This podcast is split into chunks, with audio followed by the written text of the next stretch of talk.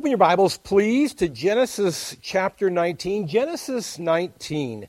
We will, in a moment, be reading the whole of that chapter. Genesis chapter 19, beginning in a moment in verse 1. Genesis 19 includes the account of the destruction of Sodom and Gomorrah.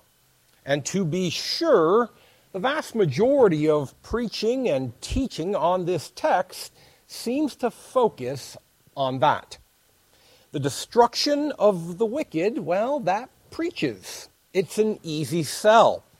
And when the sermon is calling down hellfire and brimstone upon the homosexual perverts of Sodom, everyone sitting in the pews can nod approvingly and let out the occasional amen, for it doesn't strike too terribly close to home. Sermons about them are always easier than sermons about us. And yet, if we were to preach the destruction of Sodom and Gomorrah as a text, if we were to preach Genesis 19 as a text principally about the judgment of God upon the wicked, we would risk going home unaffected, unchanged, unsanctified, unreached, and quite frankly, out of touch with the true message of Genesis 19. Now, to be sure, homosexuality is a grotesque and abominable sin. It is evil, and it will be punished by God. But that's not the point of Genesis 19. If we preach God's wrath and anger against homosexuality, we miss the point. For the men of Sodom and their sexual perversion are not the main focus of the passage. In fact, they appear for only four verses out of 38. Just over 10% of the text is about the wickedness of Sodom. The vile wickedness of homosexuality is the backdrop against which the real story is being set. It is Lot who is the main point of this story. It is Lot who is present in verse 1 and in verse 38. It is Lot who is at the center of all of the dialogue. It is Lot who is part of the commotion on the front lawn of his house. It's Lot who is at the city gate when the angels arrive. It's Lot who's disputing with the angels inside of his house. It is Lot who is part of the group that flees to the hills. And it is Lot who is in the cave at the end of the text with his unrighteous daughters.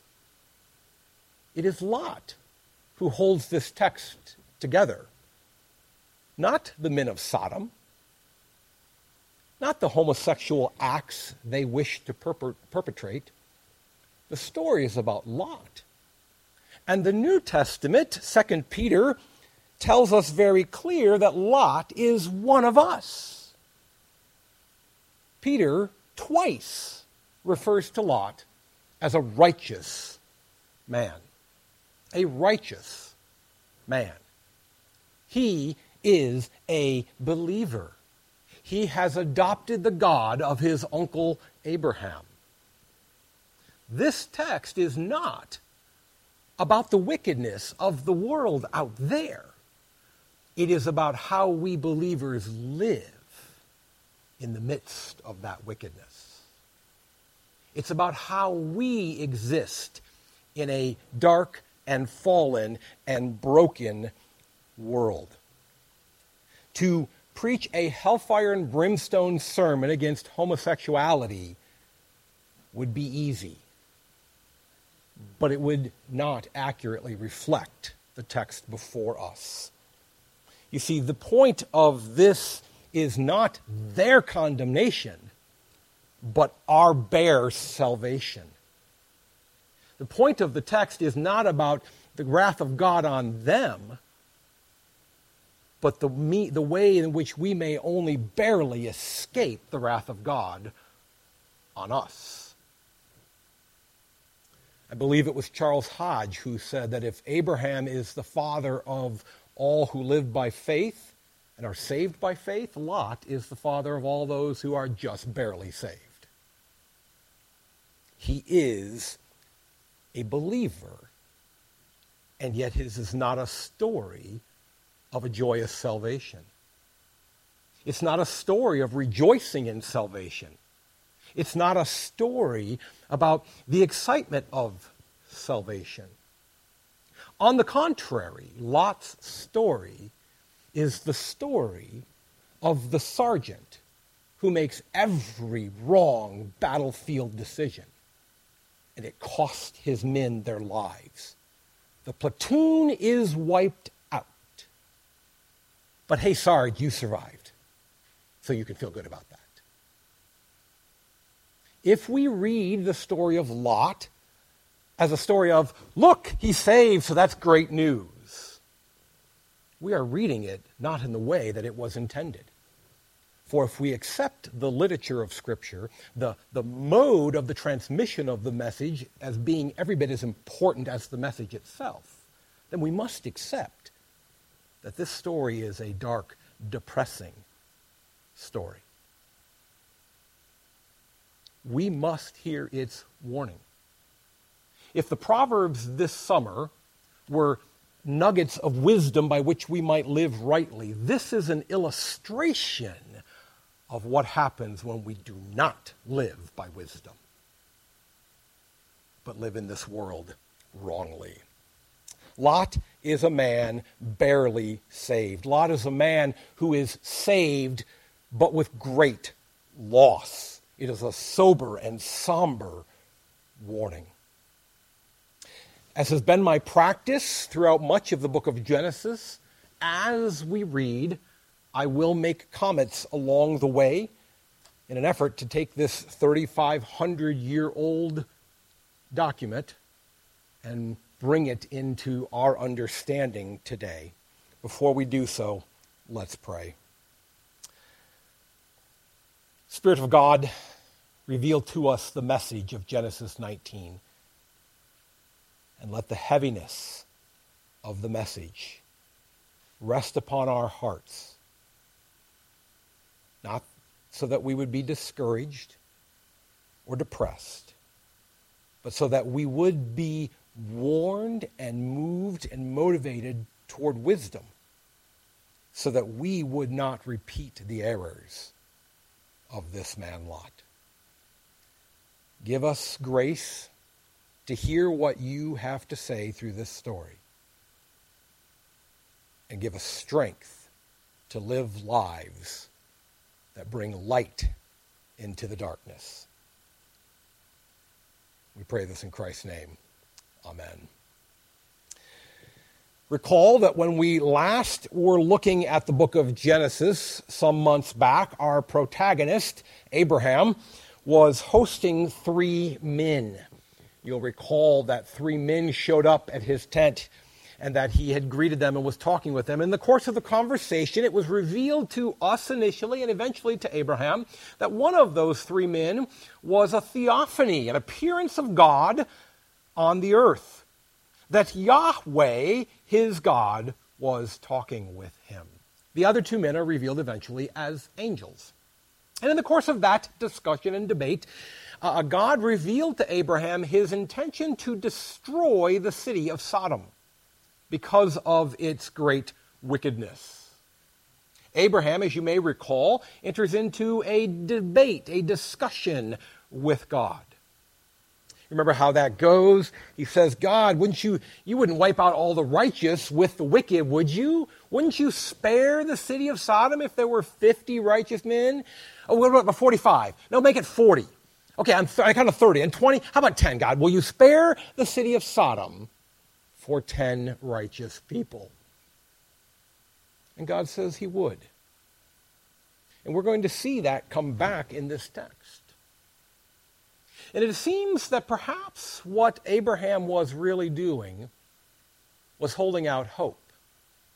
That maybe his nephew Lot, you'll recall back in chapter 13 that he and Lot had parted ways, and that Lot had taken his tent and pitched his tent near the city of Sodom. And it seems that Abraham was hoping. Well, nephew Lot is one righteous man. Perhaps he's found some righteous men for all those daughters he had. Maybe that gets us to six righteous men. Maybe he's had an impact on his coworkers in the office. Maybe he's converted his neighbors. Maybe, just maybe, by the presence of Lot in the city of Sodom, there are ten righteous, and God will spare Sodom and my nephew Lot. With that backdrop, we pick up now in chapter 19, beginning in verse 1. The two angels came to Sodom in the evening, and Lot was sitting in the gate of Sodom. In the evening, darkness is falling. Just as any good movie scene is set against a backdrop that supports and reinforces the motif, so too here as well, the darkness that is falling physically is a metaphor for the darkness that has fallen and is falling spiritually, and the darkness of the judgment that is coming upon Sodom.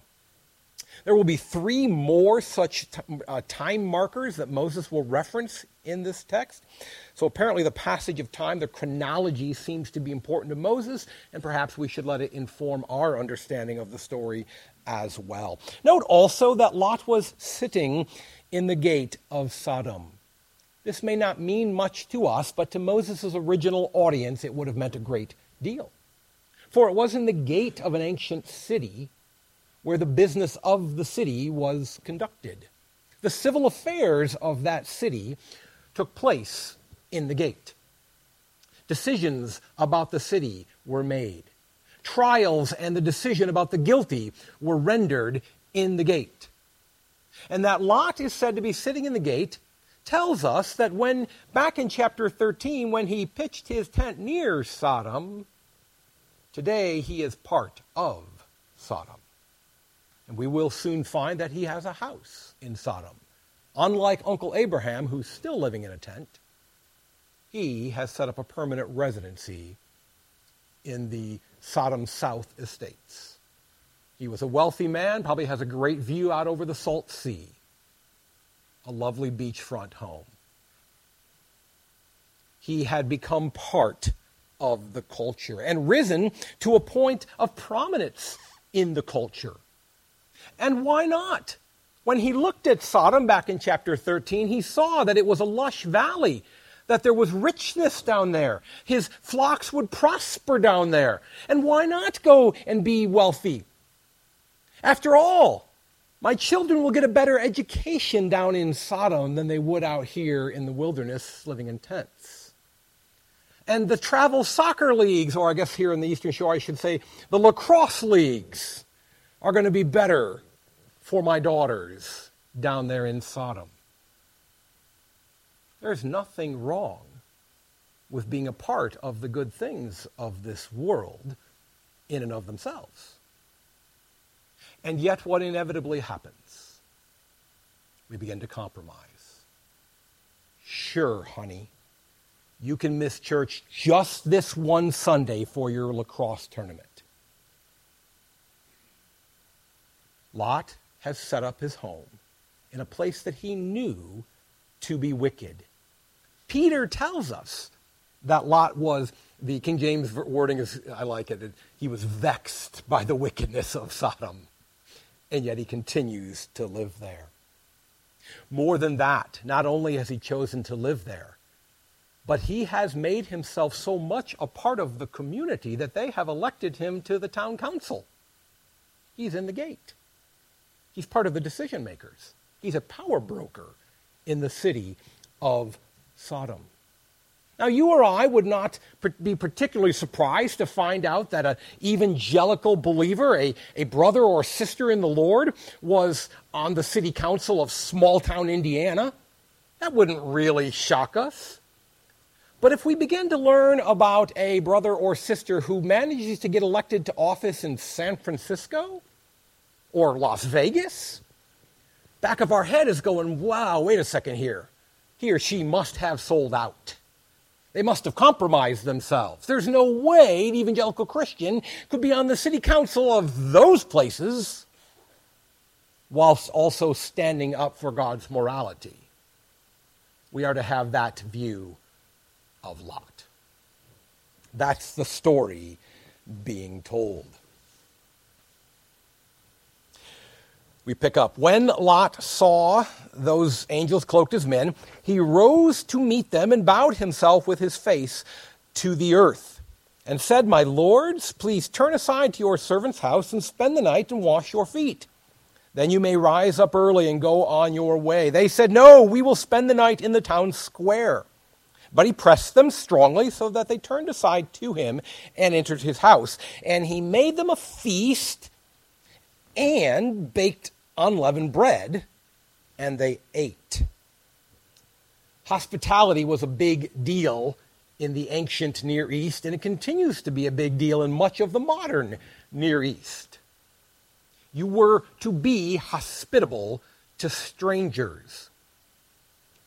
The original audience of this story would have known that and would have recognized the importance of hospitality, but they would have also recognized several of the clues that begin to point to us that the hospi- hospitality of Lot does not measure up to the hospitality of Uncle Abraham.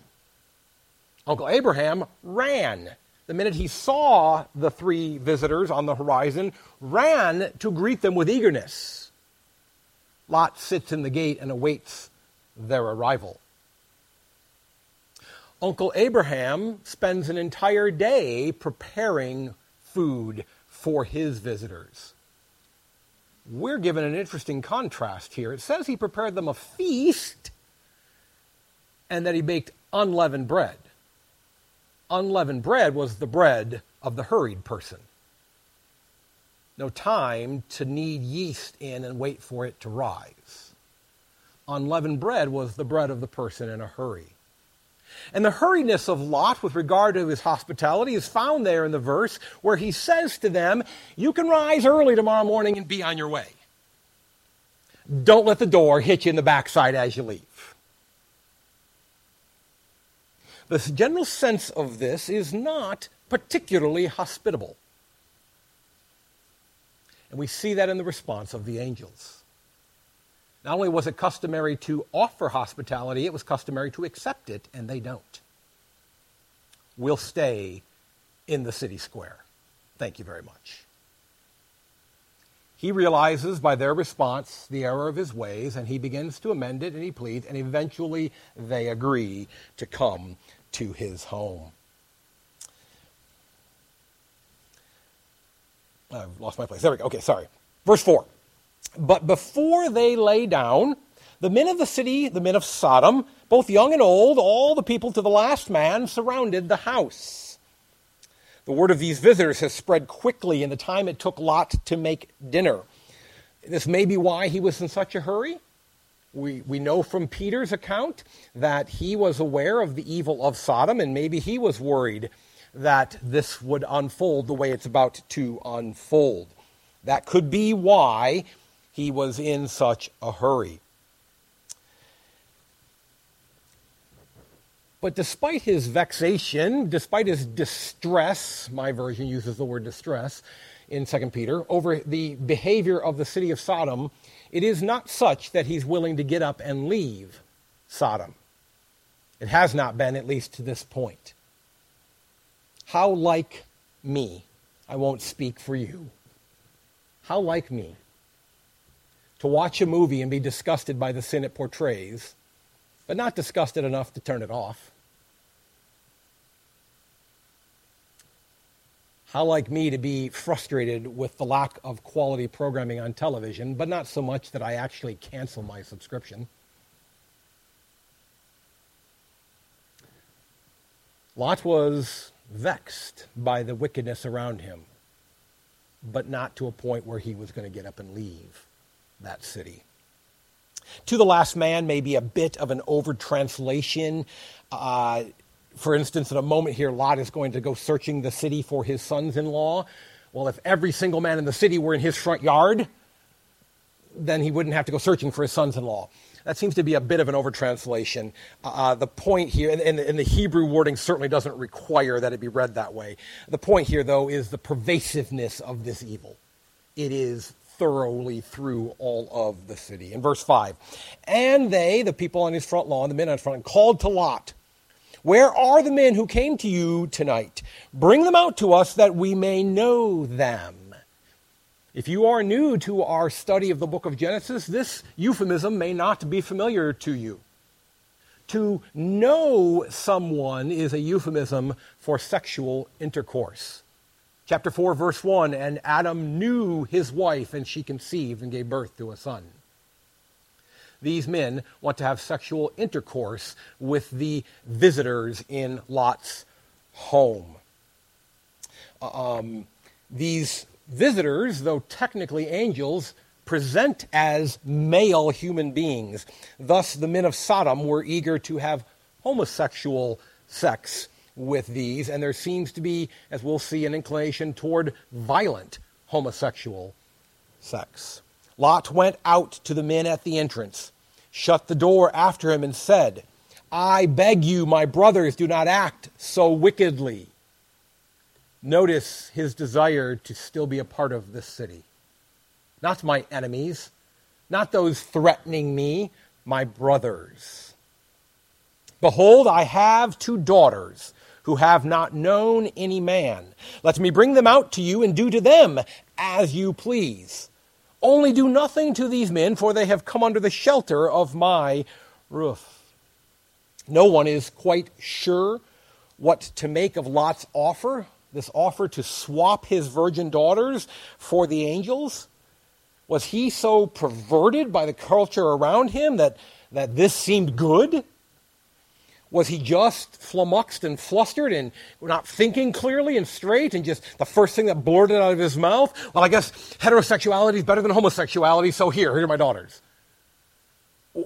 Why does he react this way? Is he so motivated by hospitality? I don't, I was, I, I, mishandled my offer of hospitality before. I surely don't want to make that mistake again. I better make sure I take care of my guests. We don't know why Lot arrives at this uh, despicable proposition that he would give his daughters. We do know this that any reasonable list of parenting responsibilities has near the very top of it protect your children. Protect your children, particularly from evil. A scraped knee is one thing, that's not inherently evil. Rape at the hands of an angry mob is something altogether else. What is before him is evil. And I remind you, Peter described Lot as a righteous man this ought to begin to be a tad unnerving. If you're sitting here today thinking to yourself that you are going to gain favor with God, that you are going to be right in the universe because you do good things, because you are kind to people, this is kind of a backdoor undoing of that thinking. Think about it. If you're saying to yourself that I have to clear some basic bar of goodness to be right with God, to, to, to be okay in the universe, you might at first say to yourself, well, the story of Lot just means the bar is set really low. If he's righteous, then I don't have to be very righteous to clear the bar. And you might at first be tempted to find in this story some comfort it's easy to enter heaven. It's easy to be saved because you don't have to be any more righteous than this bum. But here's the thing a bar that must be cleared is still a bar. As this story goes on, we're going to find no redeeming qualities in Lot. There are none. There is not one point at anywhere in this text that he is portrayed positively his hospitality has been wanting. His protection of his visitors is accomplished by trading off his virgin daughters. And on we go in the story, he is never portrayed positively. Doesn't matter how low the bar is, Lot does not clear it, for he is not portrayed as having even one good deed. If you think salvation is by doing some amount of goodness, of being kind to a certain degree, this ought to cause you to rethink that. Let's continue. But the men of the city, of verse 9, said, Stand back. And they said, This fellow came to sojourn, and he's become the judge? Now we will deal worse with you than with them. Brothers and sisters, let this be the first of many dire warnings in this passage. The world will never truly accept you as one of them unless you are one of them. The only way to be accepted by the world is to be one of the world. Oh, for a time it may seem as though you are getting along with the world. But God said, I will put enmity between your seed and her seed. If there is no enmity between you and the world, then one of two things is true. That enmity will eventually be revealed as it was in Lot's life, or there's no enmity because you are part of them. The story of Lot is a story of a man trying to fit into the world. And for all the efforts he made to fit in, in the end, they still turned on him. They still rejected him. Then they pressed hard against the man Lot and drew near to break down the door. But the men reached out, the, that is, the angels in his house, but the men reached out their hands and brought Lot into the house with them and shut the door. And they struck with blindness the men who were at the entrance of the house, both small and great, so that they wore themselves out groping for the door. A scene that began in darkness now enters a new depth of darkness. What little bit of light there was light of the moon, light of the stars, light of perhaps a lamp in a window is now utterly lost to them. Again, the metaphor is clear. At the very mention of the hint of a slightest whiff of condemnation or judgment, the people of this world freak out and they turn on Lot.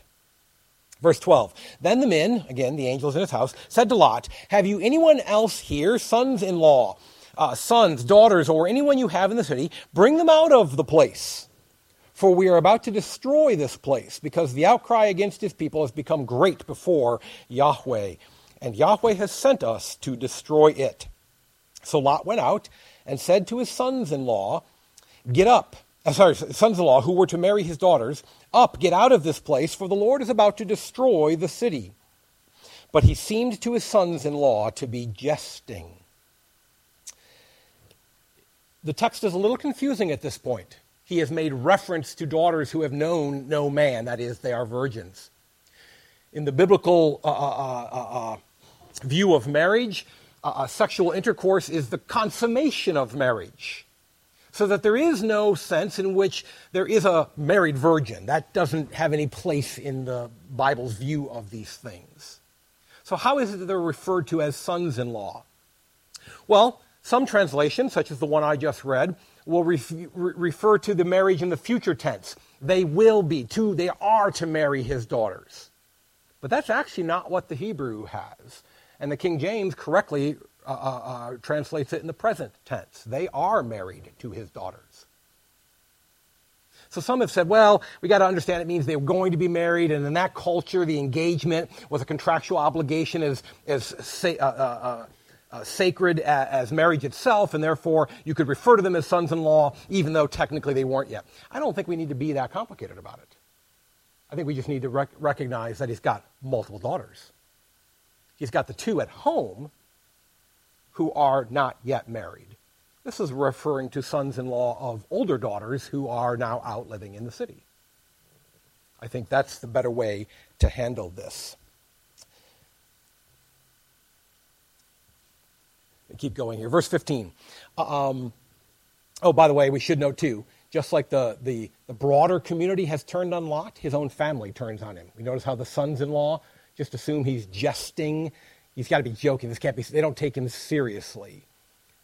Just as he thought he had the respect of the community around him, he doesn't even have the respect of his own family at this point. Verse 15. As morning dawned, this is our second time marker, the angels urged Lot, saying, Up, take your wife and your two daughters who are here. I think that supports our view that there are other daughters who are not here.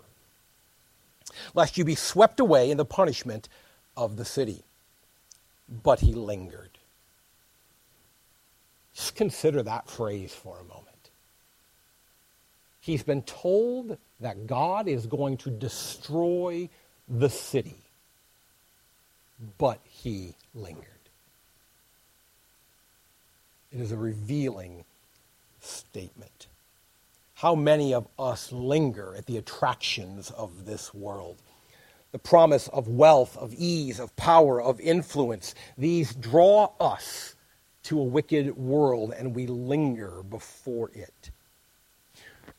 We reside so near the city of man, the city of destruction, that when fire falls from heaven, as it did on Sodom, we are at risk of having our eyebrows singed because we linger near this wicked world. When God's messengers, when the prophets, when the apostles say, flee, we need to flee. We need to run. So the men seized him and his wife and his two daughters by the hand, Yahweh being merciful to him, and they brought him out and set him outside the city. Earlier, the men had to yank Lot out of the city into the house to save him. Now they have to yank him out of his house into the uh, surrounding wilderness to save him. This is not one going willingly to salvation, but one who is compelled by God's mercy to be saved. Verse 17, and they and as they brought them out, one said, one of the angels said, Escape for your life. Do not look back or stop anywhere in the valley. Escape to the hills, lest you be swept away. After lingering, Lot now says to them, Oh no, my lords, behold, your servant has found favor in your sight, and you have shown me great kindness in saving my life. But I cannot escape to the hills, lest the disaster overtake me and I die. Behold, this city is near enough to flee to, and it is a little one. Let me escape there. Is it not a little one? And my life will be saved okay, I'm getting out of the big city and the wickedness of, you know, the big city, but can't I go to small town America? I mean, come on, small town America, there's not a lot of wickedness there, is there? Come on, dear angels, let me go to this little city. He said to, the, to him, he, uh, the angel said to Lot, Behold, I grant you this favor also that I will not overthrow the city of which you have spoken. Escape there, quickly, for I can do nothing till you arrive there. Therefore, the name of the city was called Zoar, which means little city. Keep this exchange in the back of your head. How he was told to flee to the hills, and he says, No, if I go to the hills, disaster will overtake me. I'd rather go to Zoar. File that away. Continuing with the text, verse 23. The sun had risen, our third marker of time. The sun had risen on the earth when Lot came to Zoar. The sun is fully up now. What wickedness was done in the nighttime will now, the judgment of God will be seen for all in broad daylight. Then the Lord rained on Sodom and Gomorrah sulfur and fire from the Lord out of heaven. The ancient word for sulfur is the word brimstone. It is passages like this from which we get reference to hellfire and brimstone preaching. And he overthrew those cities and all the valley and all the inhabitants of the cities and what grew on the ground. But Lot's wife behind him looked back, and she became a pillar of salt. Remember, I mentioned that there would be nothing good said about Lot. So he has uh, uh, uh, lingered when he was told to flee. Well, so me back up. He, he, he gave a less than sincere invitation, and the angel initially rejected it. Once they do come to his house, he protects them by offering up his daughters to be raped. Uh, that doesn't happen by the protection of the angels. Rather than he protecting them, they are protecting him. Okay? Then he's told to flee. He's told to go get his sons in law, but his sons in laws don't respect him. He's not even liked or respected within his own family. Oh, but you say, well, in laws, sons in law, fathers in law, there's always problems there with the in laws. But his own wife, he has not led his home in such a way that his own wife would flee the destruction upon Sodom. He has failed his family in every way. Verse 27 And Abraham went early in the morning to the place where he had stood before the Lord. And he looked down, this is a reference back to chapter 18. And he looked down toward Sodom and Gomorrah and toward all the land of the valley. And he looked, and behold, the smoke of the land went up like the smoke of a furnace. So it was that when God destroyed the cities of the valley, God remembered Abraham and sent Lot out of the midst of the overthrow when he overthrew the cities in which Lot had lived. On account of Abraham, God saved Lot. But God did not save Lot's wife or his sons in law or his older daughters on his account. The righteousness of Abraham has had an impact in Lot's life. But the righteousness of Lot has had no impact upon those around him. Verse 30. And now Lot, sorry, now Lot went up out of Zoar and lived in the hills. Recall that it was to the hills the angels wanted to send him, and he said, No, no, no, no. If I go there, disaster will overtake me. You want to talk about a self fulfilling prophecy? Now Lot went up out of Zoar and lived in the hills with his two daughters for he was afraid to live in Zoar. We're not sure why. I think it's reasonable to speculate that the wickedness of Sodom had found its way into Zoar as well, and that he didn't want to go through that again.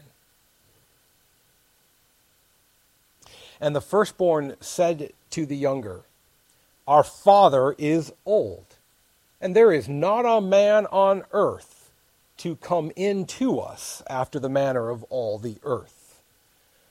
This is somewhat less euphemistic than knowing someone. It is a bit more explicit and graphic. This daughter is portrayed as one given to the coarseness of this world, undoubtedly impacted by all that she saw and heard in her time in Sodom. She also, you'll note there, there is not a man on the earth. Note the hyperbole, note the extreme statement. Hyperbole has a place in your storytelling, but do not let it have a place in your reasoning. Be truthful in your reasoning. Be honest, be measured, be accurate. For when hyperbole, when extremes, when exaggeration creeps into your reasoning, it becomes the foundation and the justification for all manner of wickedness. It is the truth which will set you free, not hyperbole. Tell stories with that kind of wording, but do not make decisions based on those sorts of thoughts verse 32. Come, let us, uh, uh, I'm sorry, I lost my place there. Uh, uh, come, let us make our, sorry. Come, let us make our father drink wine, and we will lie with him, that we may preserve offspring from our father. So that, so they made their father drink wine that night. And the firstborn went in and lay with her father, and he did not know when she lay down or when she arose. The ancient Israelite view toward uh, uh, uh, incest was every bit as uh, uh, profound as its view of homosexuality. In other words, to Moses' original audience, this would have been perceived as every bit as grotesque and sinful as what had happened in Sodom. The wickedness, the, the sexual perversion has crept out of the city of Sodom and into Lot's family.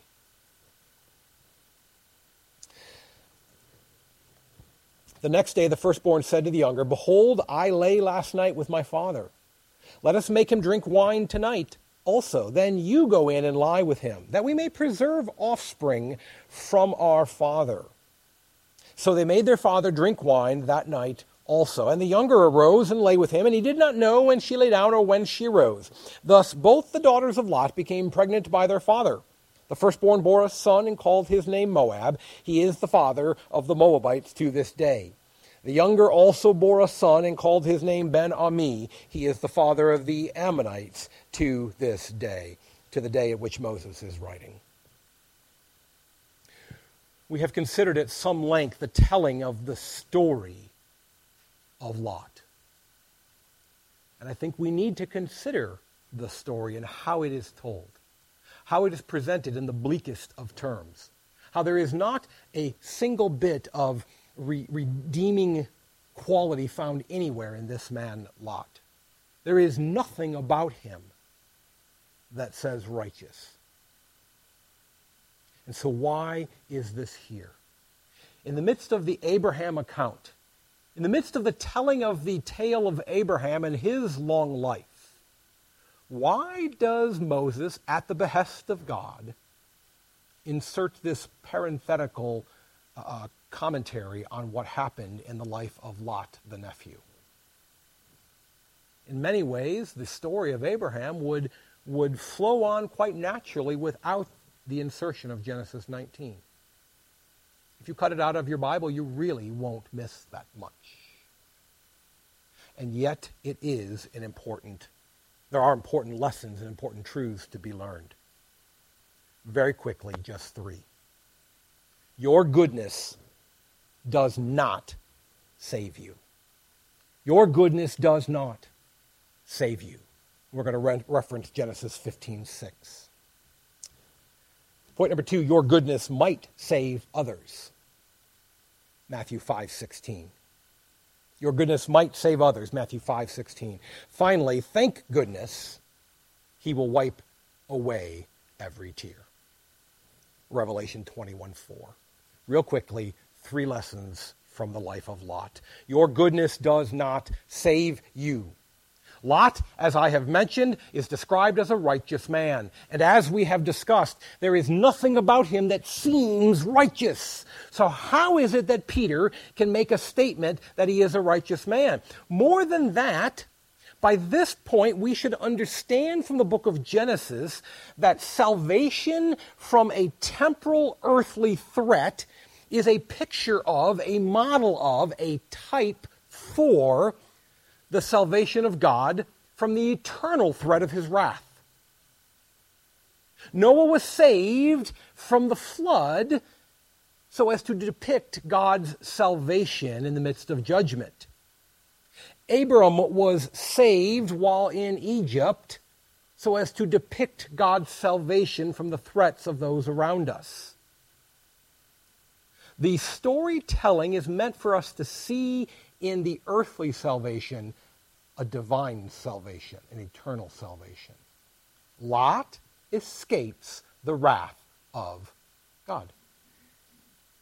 He is one of us, despite the tremendous wickedness we see in him. So, how can that be? Genesis 15 6. You'll recall what was going on there. God is reiterating his promise to Abraham. And he says again to Abraham, as he had already said a couple of times, I will make you into a great nation. I will give you offspring. I will give you a, a, a, land to call your own. I will give you this land to call your own. I will make you a blessing to all the peoples of the earth. And Genesis 15, 6 says, And he, Abraham, believed God, and God credited it to him as righteousness. We are saved only through faith. Abraham believed God, and God credited it to him as righteousness. The good things Abraham did and would go on to do are not what counted as righteousness. Rather, it is his faith that counted as righteousness. And we went into some detail back in that sermon about why the role of faith and why it's important. But to, to just boil down without going through that sermon all over again, what it comes down to is this. When we are saved by faith, then we are saved ultimately by God. Even the faith doesn't get credited as merit to us. Our salvation is entirely of God, so that He gets all the glory for it.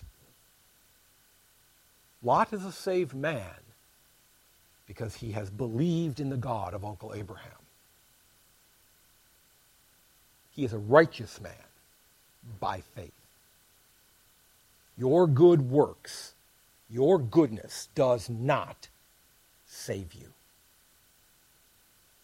There is no pretense of goodness surrounding this man Lot and yet clearly he is saved. Secondly, your goodness might save others. Matthew 5:16. Jesus says, "Let your light shine so that your good works will be seen by others and they will glorify your Father in heaven." Your goodness does not save you, but it might save others. What if Lot had finally said, "Honey, kids, I know you like it. I know you got friends in school here. I know you I know you got you're sweeting that boy down the street, but we got to get out of this place. We've got to get out of this place. Your righteousness, your understanding of the true God matters more than anything we can find in Sodom. Would Lot have saved his wife and daughters? Could he have saved his sons in law? Perhaps he moves and they stay behind. But on those visits, they begin to understand why he moved. And they begin to go, wait a second, he really does believe this God of his. Maybe there's something to my father in law's faith. Jesus challenges his listeners, his disciples, to live lives of light, to live lives of good deeds, so that those around would see them and give glory to God. If you live in a dark place like Sodom, the good news is that even a dim light shines brightly in the darkness. Don't extinguish it, fan it. Don't give in to the darkness foster more light in your life. Seek God's word. Pray more, not less. Speak of him more, not less. Pursue righteousness more, not less. So that others in the midst of that darkness would see the light of life in you. Your goodness does not save you. You're saved through faith. Your goodness might save others as they see the fruit of your faith in you. Finally, thank goodness he will wipe every tear away. Revelation 21 4. The book of Revelation, chapter 21, is the account of the new heaven, the new Jerusalem coming down, the new Jerusalem coming down from heaven to the earth. And one of the things that it says there, in fact, turn in your Bibles to Revelation 21, verse 4. Turn in your Bibles to Revelation 21 4. I'm going to actually start back at 20, verse 20, uh, verse 1. Revelation 21 that I saw a new heaven and a new earth, for the first heaven and the first earth had passed away, and the sea was no more. And I saw the holy city, New Jerusalem, coming down out of heaven from God, prepared as a bride adorned for her husband. And I heard a loud voice from the throne saying, Behold, the dwelling place of God is with man. He will dwell with them, and they will be his people, and God himself will be, uh, will, be their God. He will wipe away every tear from their eyes. I think very often we don't consider the implications of that. For tears to be wiped away, there must be tears. For tears to be wiped away, there must be tears. I go back to the illustration with which I opened. Can you imagine a sergeant who survives the battle when his platoon has not, rejoicing in his salvation? Can you imagine Lot rejoicing over his grandchildren whom he fathered in a drunken stupor? The rest of his life on the earth is a painful reminder of all the ways he failed to live life wisely. Our New Testament reading talked about, I think Paul may have very well had Lot in mind. Our New Testament reading talks about how there will be a, a, fire to judge our works and how much of what we do will be consumed. If the work that anyone has built on the foundation survives, he will receive a reward. If anyone's work is burned up, he will suffer loss, though he himself will be saved, but only as though through fire.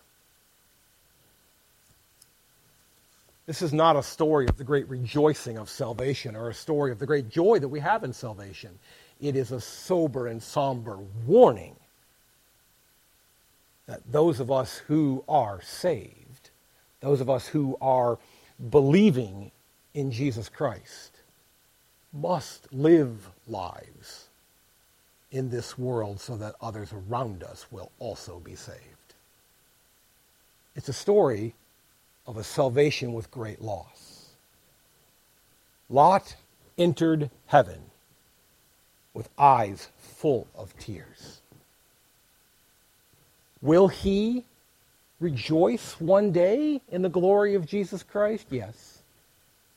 He will wipe every tear away. Will Lot eventually sing the praises of the salvation of God? Yes, he will. Because God will wipe every tear away. But Lot was saved with great loss. Would Lot not have enjoyed going to heaven more with his wife there, his daughters there, his sons in law there? This story sits in the context of Abraham's narrative so that we have a contrast between those who live lives faithfully and those who simply have a life of faith. It is a difficult text. Praise God, He will wipe every tear away. Lord, we lift our lives up to you and we ask that you would help us examine ourselves in light of the warnings of this text. That we would not be like Lot, compromising with the world, selling out to the world, longing for a place of privilege and power and position in the world only to find that we have sacrificed everyone close to us. Let us instead live like Abraham, at peace in the world, but not compromised by it. Let us live lives of growing sanctification, not growing compromise. Let us live lives that shed light in the darkness, not lives that are snuffed out by the darkness. Give us strength in a world that is dark and dying, that we would be used by you to save many around us. We pray this in Christ's name. Amen.